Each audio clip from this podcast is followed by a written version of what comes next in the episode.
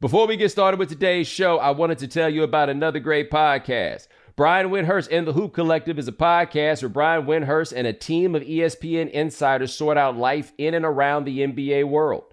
Now, three times a week and also available on YouTube. Listen where you are listening to this podcast.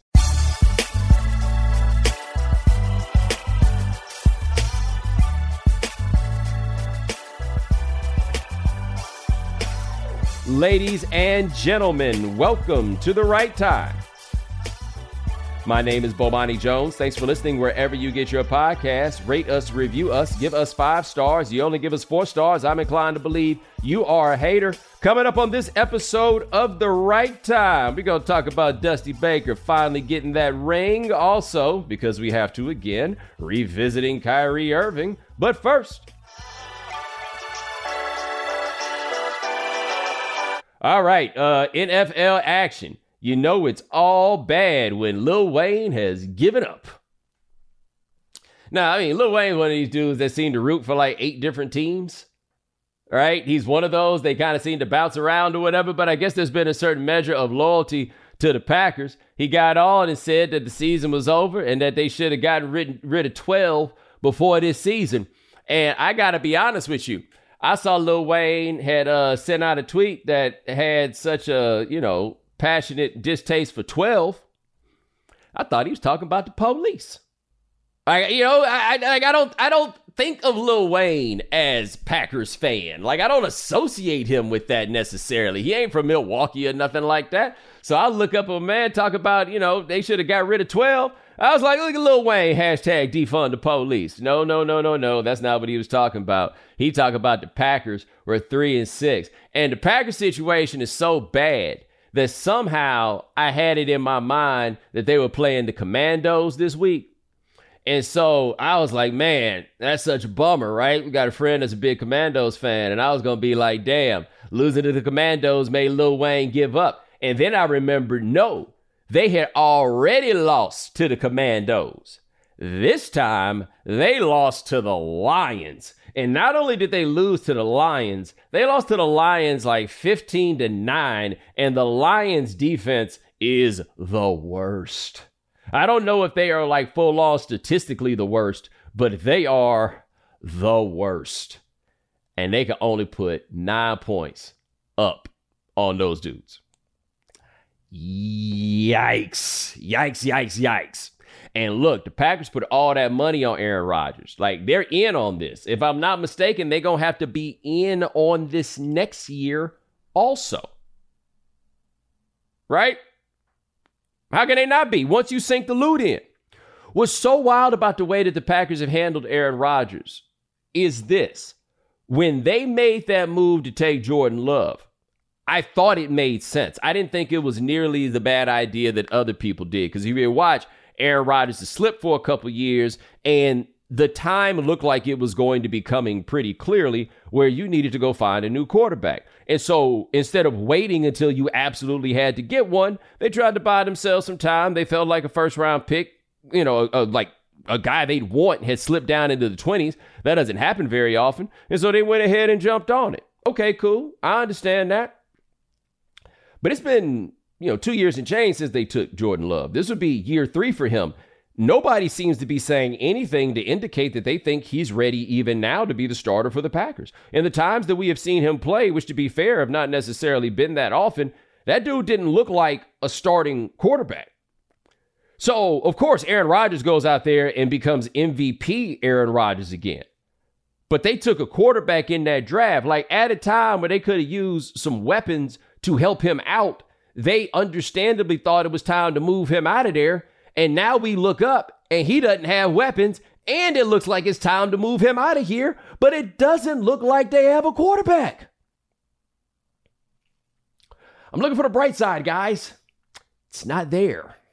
I see no evidence of brightness when it comes to the Packers and the Aaron Rodgers situation. And what's got to make it even worse for them is that the NFL is full of mediocre divisions. Like your boy gonna look up right now and get himself a look at the NFL standings. Okay. you got this weird thing where somehow everybody in the AFC East is over 500. Somehow, just about everybody in the NFC East is over 500, with the Commandos raging in at 4 and 5. Then everywhere else, it just seemed like boo boo. The NFC South, everybody's got a losing record.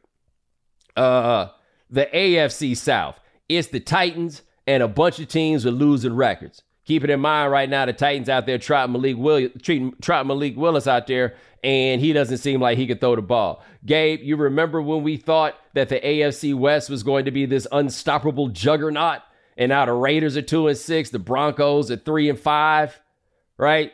Now the NFC North is interesting because the Vikings, the seven and one team that none of us are sure are good, they got a four and a half game lead in the division. But this is a year where the Packers didn't need to be like anybody's great necessarily. They just needed to be halfway decent and maybe, just maybe, in the right division. And then they'd be able to pull it off. Like right now in the NFC West, four and four will get you in to the playoffs. Like four and four got the uh I meant the NFC generally, but four and four would get San Francisco into the playoffs right now as a wild card. That's where we are. And the Packers are three and six in the division with the team that they probably think they should be better than, but got no chance to catch. Right? If a couple things break a little bit differently and they wind up in a slightly different place, they might be able to like scratch this thing together and figure it out. Meanwhile, Aaron Rodgers is out here throwing the ball to a bunch of people that seem to win a raffle. Like, hey, look on the back of your ticket. Do you see a, uh, a green dot? Oh, you get to play wide receiver for the Green Bay Packers. Isn't that something? It went from Aaron Rodgers starting with all the optimism in the world. Now that man just seen burnout. Can't believe what in the world that's happened. Uh, Gabe, did you see this? That apparently people were looking at him on the sideline looking miserable, and he said that people were looking too close, and he's not miserable. And I'm asking you right now, what about Aaron Rodgers tells you that he would be anything other than miserable when his team is three and six? Guess he's just got a resting miserable face. Yo, it is so bad because they fixed everything. Remember how bad it was and he wanted to get out of there, but they seemed to talk it out and make everything work. It was actually something I didn't think he got nearly enough credit for. That he like he went from where he was and found a better place and the team was in a better place and he acknowledged that he and the team had worked it out and all of that stuff, right? Like I thought it was the kind of thing that more people should take a look at, right? Like just the idea this has been bad, but it wasn't something that couldn't be corrected with some communication. They communicated, he was upfront about that fact. Everything was cool. Now look at him. Now look at him. Now, meanwhile, the Packers are 3 and 6 and the New York Jets are 6 and 3. Didn't see that coming at all. They lost Breece Hall. They still coming out here winning games. They went out there and they won themselves a game against the juggernaut that is the Buffalo Bills. And it's interesting, like uh, football, I think something we forget about is that once it gets to the postseason, it's a single elimination sport. And so I hear people talk about, no, I don't think anybody's going to be able to beat Buffalo. No, somebody's going to be able to beat Buffalo, right? These are still NFL teams. Somebody's going to be able to beat them, and you only got to be able to beat them once. That's it. And the Jets look like the team that were able to beat them. They went out there and they got that done. The thing that's interesting to me about the Jets, who, oh, by the way, are a mere half game out of first place. The thing to me about the Jets is I looked up and what was a terrible team not long ago is a team that looks pretty damn good everywhere except for quarterback. Now, look, I want to be careful about this because young quarterbacks can get better, right? Like, there is a tendency, and I find myself subscribing to this, to bury quarterbacks when they're not there in year two, right? So, like for me, Josh Allen would be a great case as a dude to me that wasn't there in year two, and then year three, everything picked up. Maybe that's the case with the Jets, right? Maybe that's what they got with Zach Wilson, that next year, everything is going to look different, right? I mean, to be fair to him, he's had some injury problems and everything else. So maybe next year, everything looks different. But right now, they appear to be a quarterback away. And to be fair to the Jets, they went into a draft that had quarterbacks, and as of now, none of them have panned out. I have seen a remarkable level of enthusiasm for Justin Fields that is building, and I do think they're starting to use him a little better and put him on the move and all of that stuff. Got you. It's there. I don't think that if he was playing for the Jets, that people would have been able to find the optimism because that's not how playing for the Jets works, right? Like that's just that's just not really how the game goes when it's with them. They'd have been all over him from the very beginning. But they were in a draft that had quarterbacks, at least that's what we were told, and they needed to get a quarterback. It's not like they should have gone and got a different one, is my point. If they had gone and gotten Trey Lance, how you think that's going? I wouldn't be that optimistic about where it would be right now. They went and got Justin Fields, how's that going? I wouldn't be optimi- optimistic. Had they gone and got Mac Jones, whoo boy, have you seen that dude play? It still ain't looking good over there for them. I don't understand why they don't have my man Zap in there yet. Right? Like I have seen no evidence as of yet that Mac Jones is a better quarterback than than the Zap band. I haven't seen it. Not once. All right. So the Jets, what do you do? If you've got this team and it turns out that you don't have a quarterback, and I'm thinking long term here. Happy for you guys this year. And maybe I'm doing something that Jets fans won't like, which is you finally got a reason to be happy about something. And I'm out here looking for the thing that you're not going to be happy about. But I was watching the game, and afterward, uh, they brought Zach Wilson out there for the interview, right? They're like, oh, Zach Wilson, Zach Wilson. You know, and I get it, man. He's the quarterback, and you try to do whatever it is in this league that you can to hype up the quarterbacks. But if you'll give me a brief moment uh, to pull up those Zach Wilson statistics, I, I I don't feel like that was a guy that put up a performance where we needed to come talk to him. Yeah, Gabe, 18 for 25 for 154 yards and one touchdown, and they giving him the microphone. That ain't it, man. That ain't it. Right? But I mean, you root for a team that finds itself talking itself into its quarterback, even though it know they know he's not very good, right? I don't know if people are talking themselves into him anymore, other than just they know what they have and they're not necessarily mm-hmm. happy with it, but it is what it is at this point. Yeah, I feel like with him, there is a measure of talking in with Garoppolo. Um, but it's after wins. Yeah, yeah. Look, Jimmy can do that, right? Right, right. Jimmy, Jimmy can, Jimmy can pull that. Yeah, maybe, hopefully. There we go. But no, that's where the Jets are. And with the Bills, congratulations to Josh Allen. And when I say congratulations, this is what I mean. Some of the Josh Allen stuff from when he was young is still present. He still occasionally makes a whiskey tango foxtrot decision. He still, even in his greatness, he still will give the defense a chance, right? He will put the ball in their hands and give them a chance. And he threw two awful interceptions against the Jets. But Josh Allen has reached a point now where, like, he's allowed to have a bad game. Like, this is the thing that can be frustrating for me in the way that people evaluate Lamar Jackson is that people are still out here treating every game as a referendum on him. And no, I think he's done enough to where that isn't the case. And that's the same way I feel about Josh Allen. Like, you're not going to come to me and be like, ooh, Josh Allen had a bad game. No, that happens sometimes. He plays in the NFL. Patrick Mahomes didn't have a great game on Sunday night, even though he threw about 850 passes. He didn't have a great game, but it's Patrick Mahomes. Like, you recognize sometimes that's going to happen no matter who the quarterback happens to be. You know, like that's what it's going to be. That's how those things are going to go. But this is a mediocre league, man. I, I just don't feel like there's any way around that fact. This is a mediocre league. The two teams with the best record in the NFL both have quarterback questions. I can't think of a time that I felt that way, though I guess last year the Titans won the one seed in the AFC, and Ryan Tannehill is always, to a degree, some kind of quarterback question. But the two teams with the best records in the league have Jalen Hurts, who, good for you, dude, I see you, still not sold. And Kirk Cousins, whew, I don't know what I'll have to do to be sold, to be perfectly honest, right? I don't have any idea.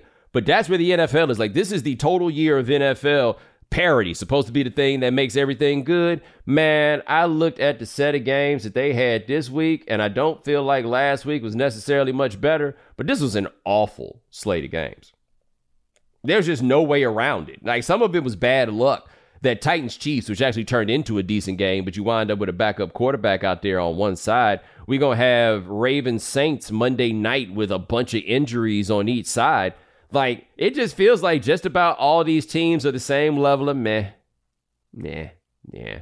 That's what we got. We got a whole lot of meh in the NFL. But it don't matter. You give us a close game, we'll talk ourselves into enjoying it. Except for Aaron Rodgers. He ain't enjoying nothing. All right, shout out to uh H-Town. H Time, I see you. Got that World Series, two World Series in the last six seasons. That's big win. Of course, this one is a little bit different for the Astros because at least this time, nobody thinks they would cheat.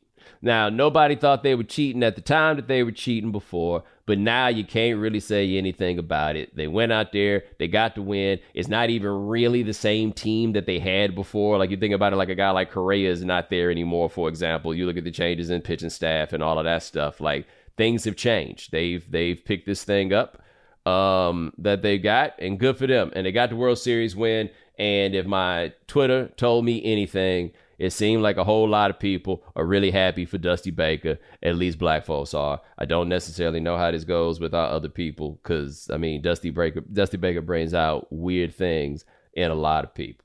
Um, I was going through Dusty's managerial record the other day. Now, this is a record that I personally don't think that anybody is going to ever be able to break. Do you realize that Dusty Baker has been fired three different times after seasons in which his team won 90 games? Three different times. It happened with the Giants, it happened with the Reds, it happened with the Nationals. Now, with the Nationals, after Dusty left, they did wind up winning a championship. But it took a while for the Giants to get that thing going, right? And once they did, they won three World Series in five years. But it took a minute before they were able to get that going in San Francisco after they let go of him. The Reds, I mean, they kind of got laughably bad after they decided that Dusty Baker was the problem. To the point where that man wound up in a situation where he was having to offer himself up to get more jobs, to get interviews like he was having to invite himself to these places, hoping to get a job. And what job opened up for him to take? Anybody that follows this show has been listening to me for a while, they know exactly what it had to be a cleanup job. It is amazing America's dedication to diversity once it's time to clean stuff up. Oh, we've got a giant scandal. How'd you like to put your credibility on the line to help us? Oh man, this is a job so bad that no white man will be able to do it. How dare we ask him to suffer that indignity? Say there, brother, how'd you like to come down here and get yourself a paycheck? Now, the Astro situation with Dusty was interesting, though, because yes, there was a scandal to clean up, but there was also a pretty good roster that was there.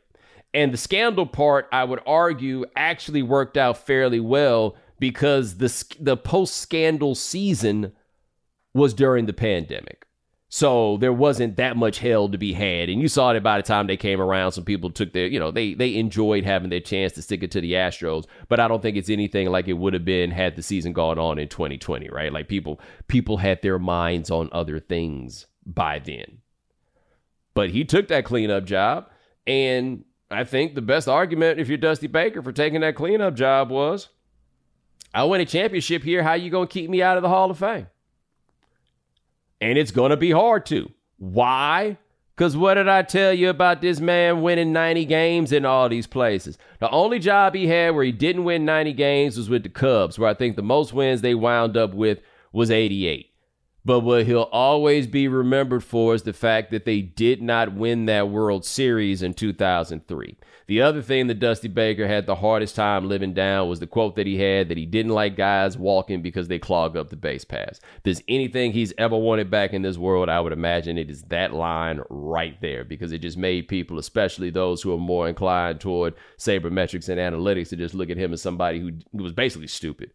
Like that was the way that it was played, and all it really takes is a black dude to say one thing that don't make no sense, and all of a sudden you're just gonna make him a moron. Largely because that's where people lean in the first place, right? You give them a little bit of confirmation, and then boom, it goes from there. My thing is, after you get to like the fourth team, I feel like there's a recognition here that wow, when you have this guy as your manager, there's a good chance you're going to win. The players like playing for him, which is a very important thing in baseball because they be around each other all the time, every day. Ain't nobody getting no break off of each other. And so to get to the Hall of Fame, Dusty Baker had to take a job that honestly I could argue was beneath him. Right? You guys messed up. You guys need somebody to clean this up. Oh, now you want to call me? Now you want to call me. Oh, okay. But he did it. And I was glad to see the level of happiness that people had about the fact that he got the job. But if you want to know what it is like to be black and be in these positions and wonder, like, damn, what is actually good enough? Don't forget about the Cubs. That 2003 thing happened, right? I don't think it was all Dusty Baker's fault. I don't think losing the 2002 World Series was necessarily Dusty's fault. He just had the really bad look of handing the game ball to Russ Ortiz as he walked off. Like that that is a defining memory, one that I will probably never be able um, to forget. It's like, "Oh man, you're going to wish you hadn't done that one." But my man got it. And my man earned it. And my man deserved it. But don't forget how it had to go in order for him to get there and to just recognize the base level of insanity that it is that that man had to go begging for the opportunity to get jobs in spite of the track record that he had in spite of it right? Because honestly if the worst case scenario that you have for hiring somebody is but damn, I think we might win 90 games. Like, that's bad? Like, that's not what you want? Because apparently that was not what Cincinnati wanted. Apparently that was not what San Francisco wanted. That was not what the Nationals wanted. All of those things. It wasn't it. But now Dusty's got what all of them want that rain. Don't matter if they manage to get some other ones, they still want to have this one. And they probably all of them have a better chance at getting another one if that dude was in that dugout with them toothpicks making it happen. Spring is the best time to add new challenges to your training, just in time for summer and warmer days. I've been in the gym a little bit trying to get my fitness in check so I can break these skinny allegations I keep getting. Spring is the best time of the year to take a new look at your fitness routine, dial it up a notch, and continue powering on. Peloton has everything you need to get you where you're going. Whether you prefer to run outdoors, row, or ride at home, or strength train at the gym, Peloton has something for you. Peloton's varying class lengths were designed with your training plan in mind. Personalize your workout. Whether you'd like to add a 10 minute core session at the end of your strength class or take a 60 minute power zone ride to increase your endurance. Peloton classes are designed to help focus on your needs and goals while challenging yourself at every level. Now you can catch up on your favorite NBA games with NBA League Pass while you push yourself to new levels of fitness. Watch your favorite games and win your workouts with NBA League Pass on Peloton and visit onepeloton.com. Peloton All Access membership and NBA League Pass subscription required. We know you can't be on top of all the news and information of the day. No need for the social media feeds. We got you. Now, if you haven't heard. If You Haven't Heard is brought to you by Dr. Pepper. It ain't college football season without the delicious taste of an ice cold Dr. Pepper, the one fans deserve. All right, Bomani, this first story comes from Tech. I'm Samantha Cole, a senior editor at Motherboard, Vice's tech outlet. Everyone's talking about the metaverse. a version of our online lives that's rendered in three dimensions and performed in real time, like a VR headset or a platform like Roblox or VRChat. Mark Zuckerberg recently turned his entire company into a metaverse focused operation, hoping that people will work and live as avatars. But no one's buying it. Recent reports show that Mark's VR platform, Horizon Worlds, is bleeding users by the hundreds of thousands, and his gambit into the metaverse has resulted in an operating loss of $3.7 billion just in the last year. Despite all this, all the metaverse hype has attracted corporations and brands who are standing up half baked interactive ads. For example, I tried one where I shot Wendy's burgers at a basketball hoop. These companies are ignoring what virtual world developers like Second Life, Roblox, VRChat, and many others have known for a long time. Successful metaverse experiences are community driven, built from the ground up, and spontaneous. Dog, did anybody ask for this? Like, my thought whenever metaverse stuff comes up is just, did anybody ask for this? I can't and maybe I'm just not the right person. Maybe I'm out of the age range. Maybe I'm out of the demo. I just don't feel like this is something that anybody asked for. And I don't feel like it's something that once people find out about it, they're like, oh, yeah, where's this been my whole life? Like, I do think for like Facebook and Twitter and some of these other platforms that what, nobody asked for them, but when they got them, they were like, oh, yeah, I see what's going on here. I can make this work. Like, I don't know anybody that's a metaverse person. And maybe that's it. Maybe I need to go talk to somebody else. But man, this stuff I've been reading about Facebook and what the metaverse stuff is doing to their bottom line and how salty their investors are getting because they feel like their CEO ain't got his eyes on the prize because he's so locked in on this thing that none of them think is worth the time and effort. It is wild, man. Wild. Like, go look at what's happened to the Facebook share price. And it's not just something about what's happened post pandemic or anything else. Like, people thought this thing was going to truck forever, and it doesn't sound like it's going to. I don't think that people thought that Twitter was going to truck forever. But uh, Elon Musk is like, yo, anybody got a match? All I have is gasoline. Right? He just seems to be like, like Elon Musk. Elon Musk acting like somebody who want to tear down a house to build a new one, and the people are like, yeah, but we don't have anywhere else to live. Like, what exactly is it that we're going to do here? Um, but it's going to be interesting to me to watch what happens with you know, what, what's the group called? The F A A N G Facebook, Apple, Amazon, Netflix, and Google, right? These are those tech companies that people felt like were just always going to be at the vanguard of what's going on. But for some of them, the bill on a bunch of stuff is coming due. Like with Netflix, the bill was coming due. The pricing and everything that they had that was set up to dominate market share, then all of a sudden, the bill was coming due. I honestly don't know what Amazon can do to mess this up, but somebody always manages to find a way. But with Facebook, I think we just looked up and it was just like, hey, people don't really like this anymore. And you're offering them something they didn't ask for, and it's going to cost a bazillion dollars for you to make this work. Yeah, uh, gr- let me know how that goes. Please do. All right, Bo, this next one comes from Science and Health. Hi, my name is Erin Prater, and I'm a public health reporter with Fortune Magazine and Fortune.com. Deltacron, a mix of the deadly Delta COVID strain that peaked late last year in the US and the easily transmissible Omicron strain. Sounds like the stuff of nightmares, right?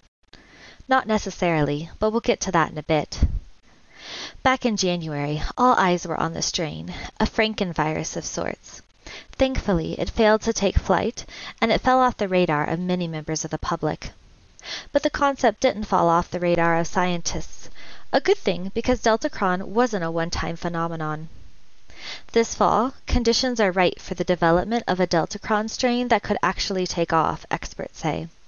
That's because the virus that causes COVID, SARS-CoV-2, is spreading and mutating at an unprecedented rate. There's plenty of Omicron circulating with which to make a Deltacron recombinant. Trackers have their eyes on hundreds of COVID variants, and the vast majority are Omicron strains. But isn't Delta a thing of the past? Not so. Delta strains have been reported in animals in more than half of U.S. states, usually in deer and mink, as well as around the world. Those strains can transmit back to people.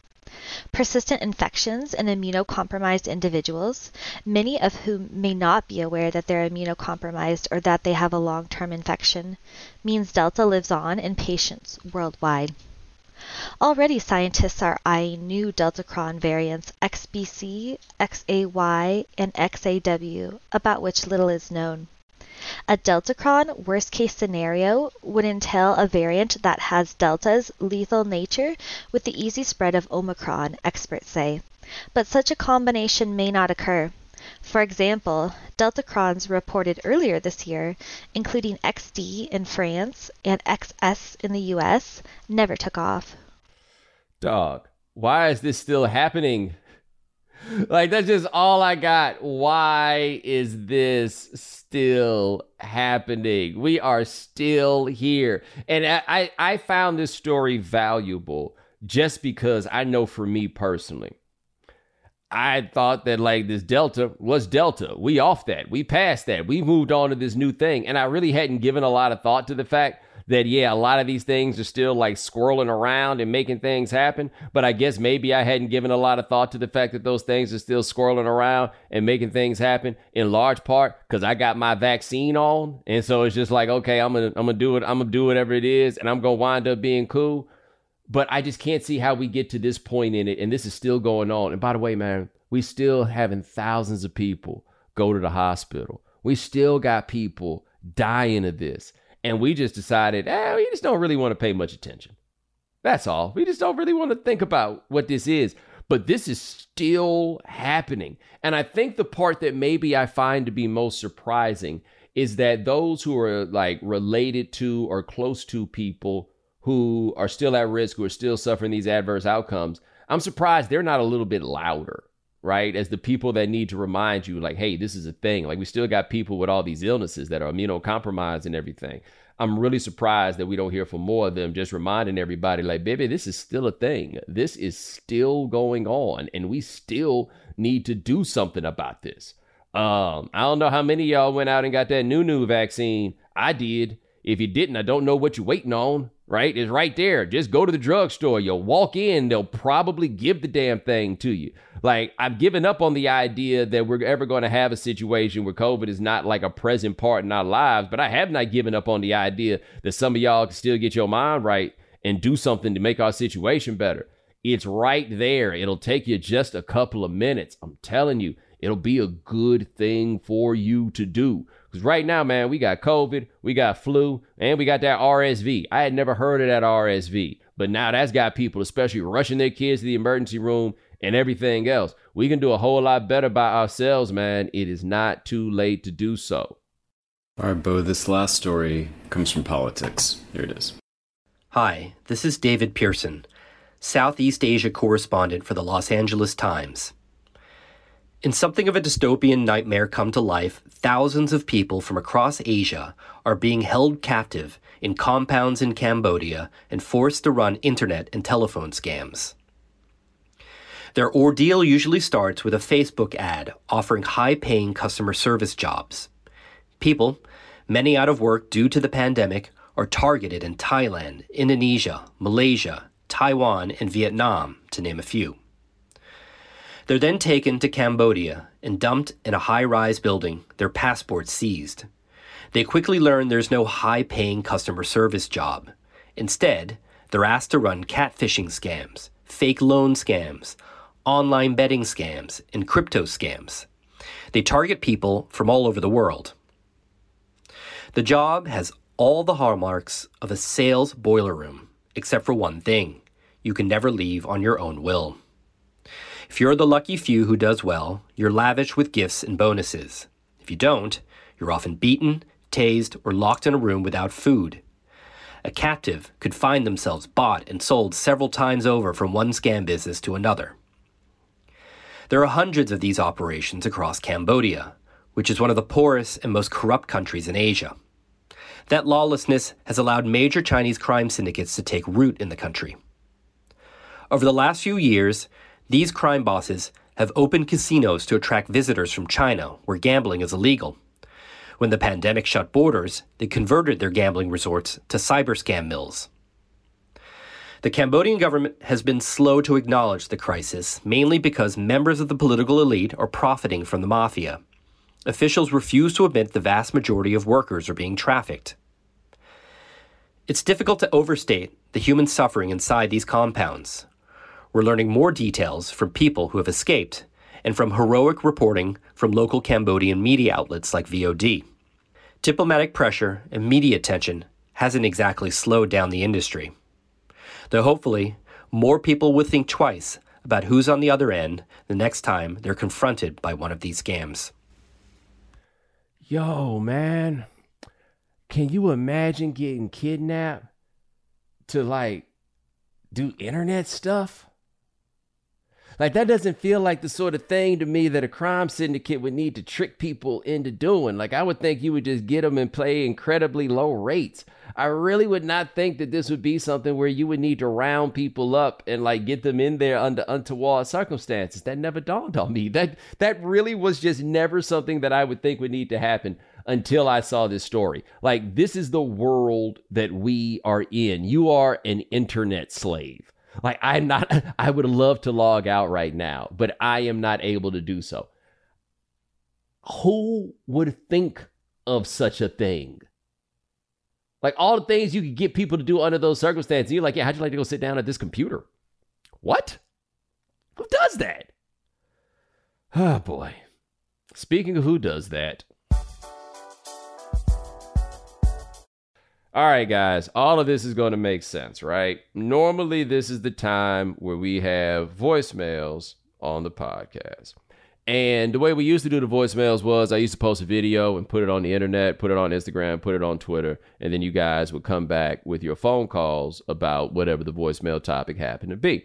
But we figured out that people actually responded better when we said the voicemail topic during a podcast, and then more people would hear it and they'd be more likely to call, and we got more traction, and it was less work for us. Okay, cool. But we were not able to give voicemails this week. And here's the reason why we weren't able to give voicemails this week. We weren't able to give voicemails this week because something happened that required us to take the Friday episode off the feed and not send it out to you guys. But that is where we had said, send in your voicemails. Okay.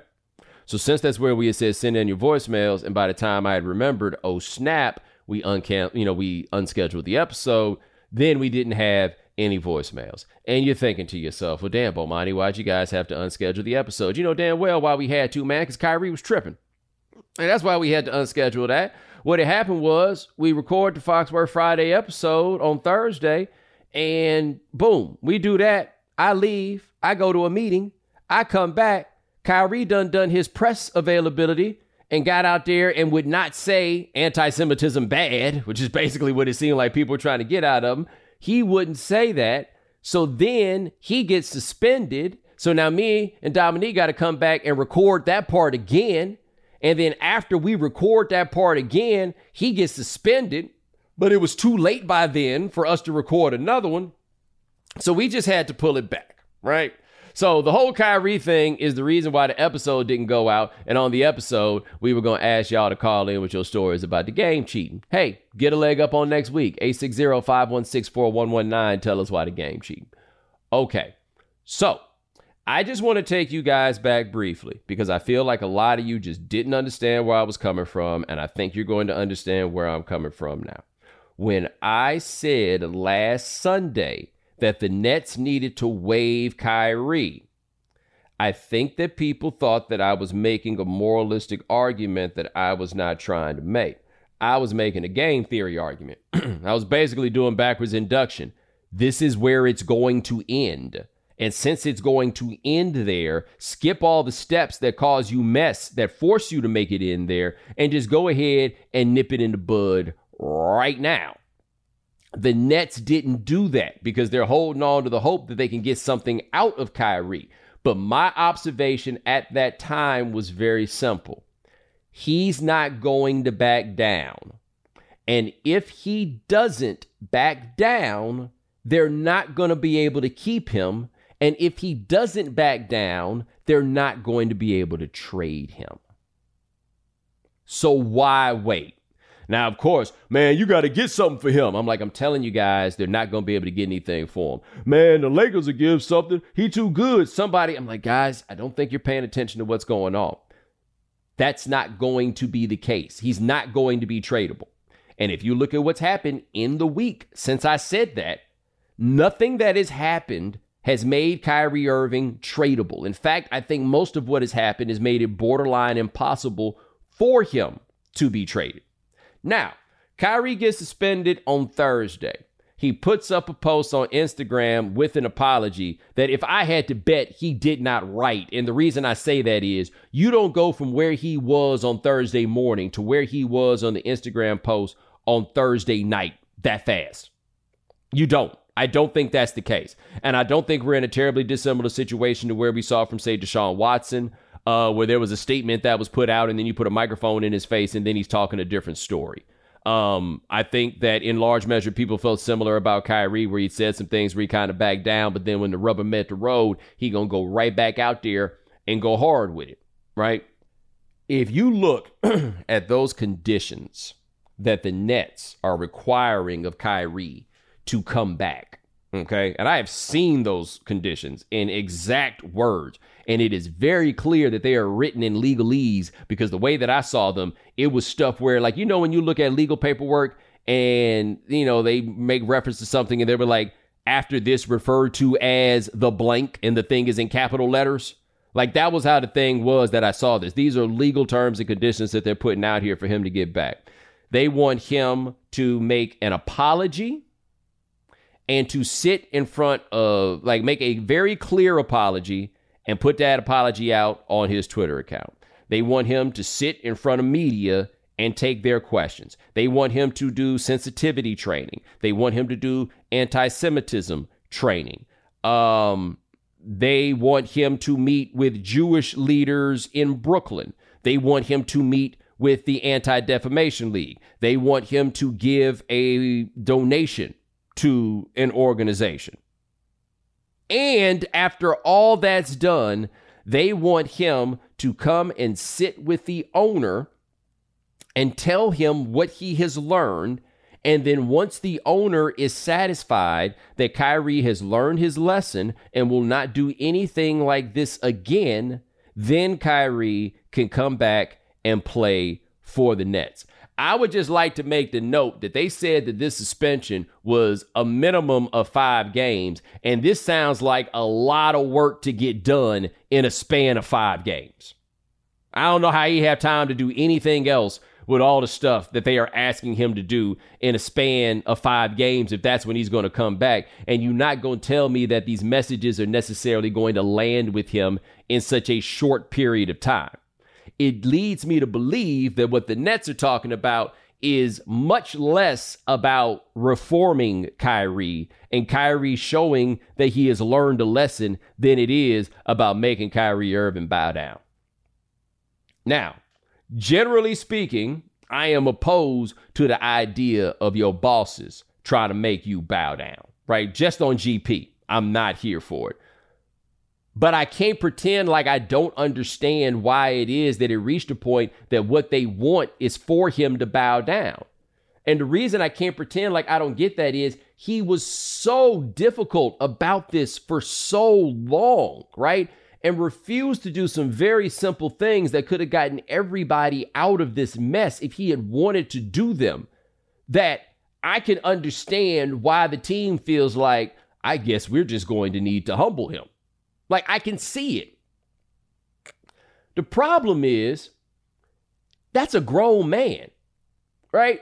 No matter how exactly it is that you feel about Kyrie and how you feel about what he has said, there are not many grown men who feel good about being humbled, right? Being told that they're going to be humbled by somebody who believes that they are his superior and he doesn't see it that way. So you imagine being the person to go tell Kyrie, you're going to have to bow down before these folks. Does that sound to you like something that Kyrie is going to do? Like, does it sound to you like when it gets to a point that Kyrie is supposed to speak in front of media, that he is going to be able to hold it together to do all these things that these people have asked him? Like, I do think that he finally gets what I was trying to tell y'all before, and a lot of you didn't hear me. His career is at risk here, right? It is not out of the realm of possibility that he's never going to play another game in the NBA. Like he's really rolled the dice on everything at this point. But I don't think there's any reasonable person that's paid attention to Kyrie or anything else that we've seen that looks at a situation where a team is going to hand him such a lengthy list of conditions, including telling him that he got to write checks and everything else. And that Kyrie is going to look at that and be like, all right. And not only is going to look at it and be like, all right, is then going to be able to hold that feeling all the way through all the things that they want him to do. I don't think that's something that he would be willing to do. And by the way, that's his decision. Kyrie wants a max contract. Kyrie wants his money. If he's willing to walk away from all that money in the name of this, then baby, that's your world and you get to do it. But I don't think that's him. I think he really wants this money. But I don't know if these are things that he's willing to do, really, for anything. And that makes me now look back at the Nets and say, why are you wasting time? Why don't you just go ahead and waive him? This is over. But I think the Nets want him to bow down. Like there's a measure of satisfaction that I think they as a team think they're going to receive from him bowing down. Because let me tell you what Kyrie coming back is not really going to do make them better. And you know why? Because while everybody has been demanding that Kyrie's teammates in the rest of the league stand up and have something to say about this. By the way, a demand that I don't recall seeing very often about the owners when it came to Robert Sarver or Donald Sterling. Nobody was making them say anything, right? And when you say the players, you're not saying the players, you're saying the black people, right? Nobody's like, yo, how come Luka Doncic ain't had nothing to say about this? Because that's not who you talking about. You talking about the black people. That's what this comes down to. That's who you want to have something to say about this, okay? While everybody was so focused on that, by the way, for reasons I kind of understand, I think there's a basketball level that's been missed. And the basketball level that's been missed is here we go again with Kyrie. Another thing that makes it such that Kyrie isn't playing. And this is the thing that makes it such that Kyrie isn't playing before whatever the next thing is going to be. That is the reason why Kyrie isn't playing. That leaves you with a roster full of guys who just got to be sick of this. Like, no matter what they think about what it is that he said, no matter how they feel about it or whatever, what they don't feel like is every day we go to work, we got to deal with something because of this dude. Right? And you can say, hey, Kyrie on all of this, whether it was the vaccine or anything else. Hey, Kyrie just got to do whatever it is that Kyrie has to do for himself, da da da. But in the end, man, he is part of something larger. He is part of a team. And maybe he believes these issues matter more than the team. That is entirely possible. I'm just telling you this about team sports, American professional team sports.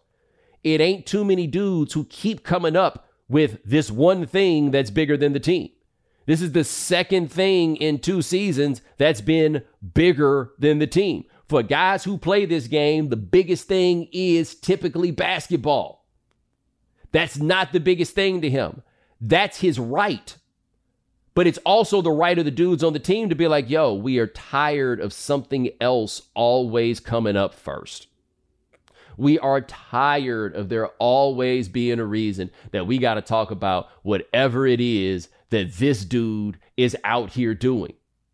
And so if Kyrie completes all the steps that the Nets have listed, if he does every single thing that they said, if he gets over that and Joe Tsai is satisfied, does that mean Kevin Durant is going to be satisfied? Does that mean the rest of the team is going to be satisfied? So you're going to go through all this with Kyrie and you're going to try to break him and you're going to try to humble him and all of that stuff just to bring him back into a locker room that I imagine is tired of him.